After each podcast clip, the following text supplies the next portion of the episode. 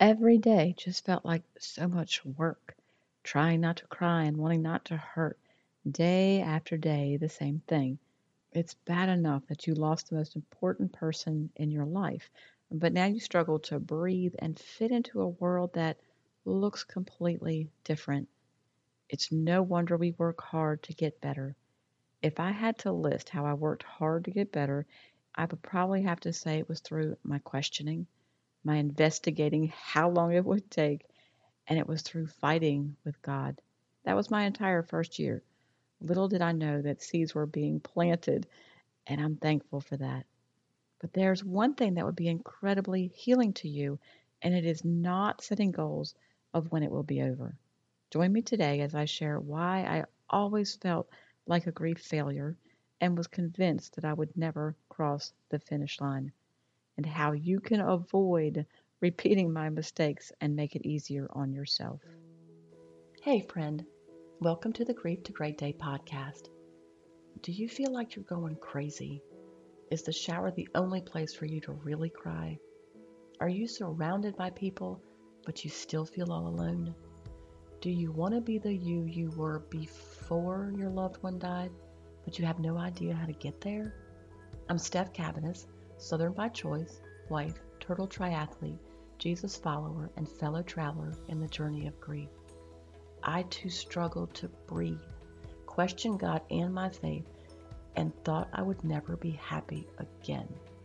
But God took my brokenness and He turned it into a breakthrough so if you're ready to understand how to navigate grief, lean into your faith and take just one step towards healing, then bring your ugly cry, get into a comfortable place, even if that's your bed right now, and let the healing begin. Girl, there's hope for your future. Come on in the house and join me on the couch. I'm Steph, and this is Grief to Great Day. Thank you for being here. I hope you feel welcomed and heard through this podcast. Hello to everyone listening in the United Kingdom, our spotlight country this week. And oh my, California is still edging North Carolina out as the state with the most downloads. It is still so close. Grief to Great Day is downloaded in over 60 countries.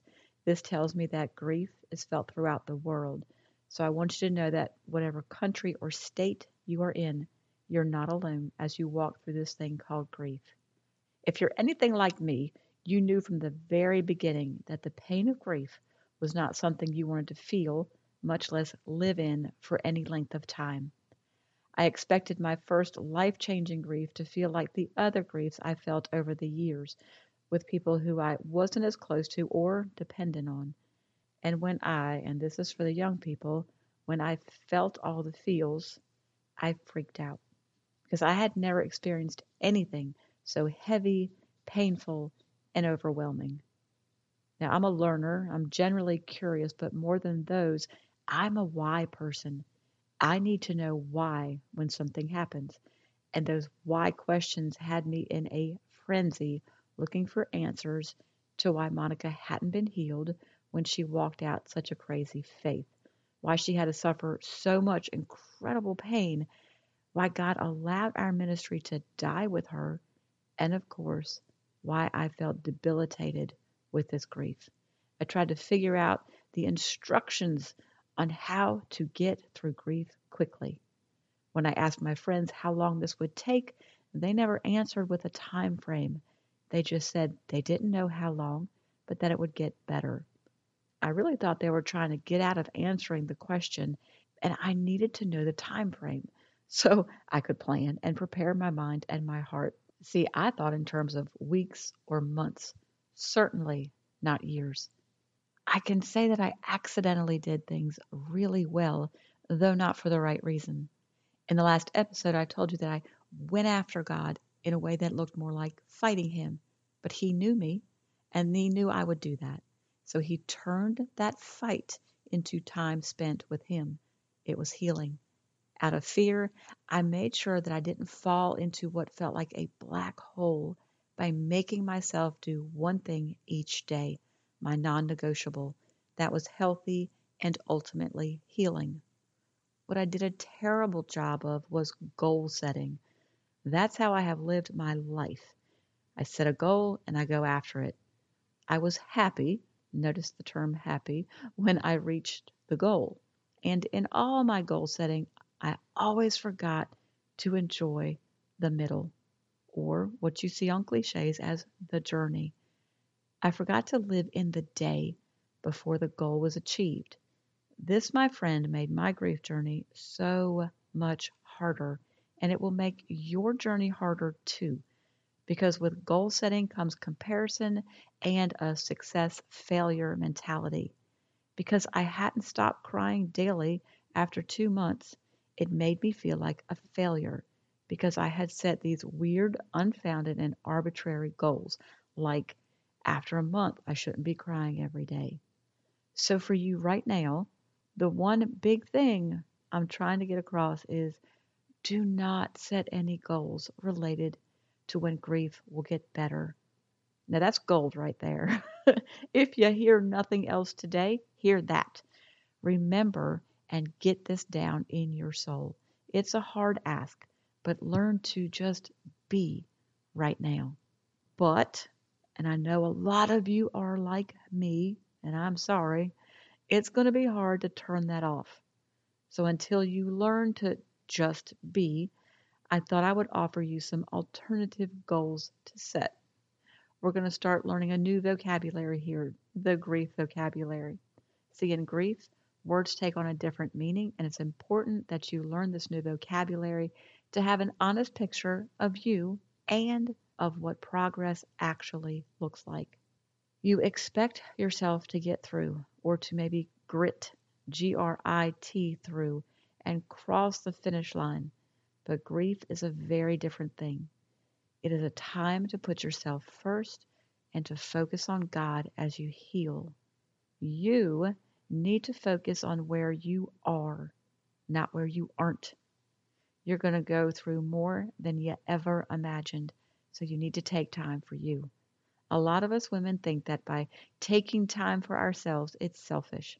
So if you start to feel that you're being a bit selfish, then you are actually taking good care of yourself. It's sad that we have to look at it that way. You need to add the word only to what you say to yourself and to others. This word is important and not used enough. When it's been six months and you're starting to feel more pain because the fog is starting to lift, do not tell yourself that you haven't made any progress because it's been six months. I want you to add the word only and say it's only been six months. This is more realistic and this is more truth than emotion. You are slaying it. Now, this term comes to mind when you think of a battle or a physical competition. You might see someone succeeding at something very hard, and you say, Man, they're slaying it. Well, that's exactly what you are doing every day you make it through. You're slaying it. So I need you to tell yourself that each and every night and do it out loud. And you need to say it even when you don't feel it, because those are the times it's actually more important. So that's about you. You are a warrior. Next, we're going to talk about what progress looks like. Progress is measured differently in grief. Every step, every inch of the way, it is praying, reading, and rising. It is breathing and getting through the day. Progress is moving your body and getting out with family and friends. Progress becomes laughing without guilt Progress is accepting what happened. Progress is in many different things along the way. And here's the most important thing there is no finish line. So take that stress off of yourself. If you are moving, even inch by inch today, you are slaying it. An inch is still movement. What progress is, it is understanding with your head and feeling with your heart that moving on and moving forward are not the same as ending. The lie I believed in the beginning was that if I moved on or moved forward, that I was dishonoring and or forgetting Monica, that it was an act of allowing her, her life and legacy to really be over, for her to almost die again. It may sound strange, but you'll see what I mean when you get there. Moving on or moving forward is, in fact, an honoring and healthy act. It enables your loved one's life and legacy to live on through you. So stop working so hard to get better, to be better, to do all the things that people expect of you. No more finish line mentality here, because there is no finish line when it comes to losing a loved one. The work of grief is found in the praying, reading, and rising on a daily basis. It's consistency. A quick Jesus help me is an honest and important prayer if you got nothing else. Don't look for major changes from day to day because these changes and this progress is over time, like months and years. So, as a review, the one and best thing you can do is just be. Don't set goals, don't have unrealistic expectations on yourself, and don't accept them from others. But if you need help with that and you're you're just not there, we're going to focus on some different things. Focus on where you are, not where you aren't. Every time you say, but it's been three or six or nine months, add the word only to it. It's only been three, six, or nine months. Every day you make it through, every time you pray, read, or rise, you are slaying it. Say this out loud each evening, even if you don't feel it. Moving forward is not dishonoring, it's an act of great honor to your loved one, their life, and their legacy. Progress is every step or every inch you move. Progress is praying, reading, and rising. Lastly, don't expect a finish line and don't expect to see major changes from day to day.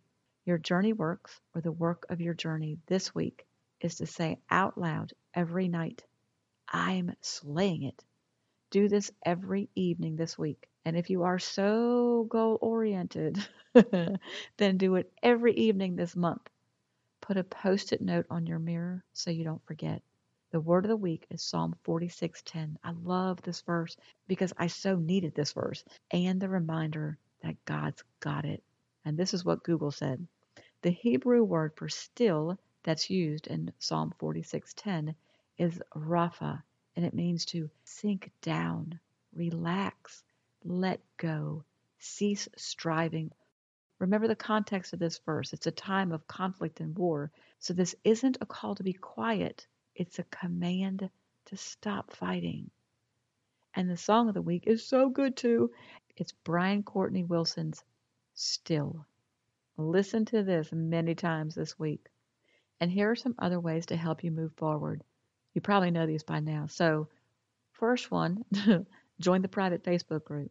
Over a hundred members strong now. Promise you will feel welcomed and supported by faith-filled Christian women. It's a place where other Christian women get it and can support you in a way those around you cannot. If you're ready to put action behind your desire of healing, purchase the What to Do After the Loss of a Loved One workshop. Don't put this off till tomorrow. Take this step now. You'll do one section weekly over four weeks. It's a support program, a mini support program, because I want you to have time to digest and implement the steps. The workshop gives you direction and action steps towards your healing. It is what you need in the first year or if you feel stuck. And if you don't have a church home, visit my church, opendoorchurch.com. Links to everything you need are in the show notes. In the meantime, in this new year of 2023, remember who still holds your future and know that you are not alone. Keep on coming back to the house, keep sitting on the couch, and keep taking steps, however small or slow, towards your healing. Thank you for being here today, for showing up. If this podcast has given you hope, encouragement, or helped you in any way, share it with a friend either in a text or on your social platforms. Also, please subscribe, rate, and leave a written review on iTunes. It's a huge blessing for me to know that you're out there. Lastly, and this is important, you are not alone. Connect with me on the Grief to Great Day website, the link is below, and sign up for our free newsletters. I want to be able to pray for you by name.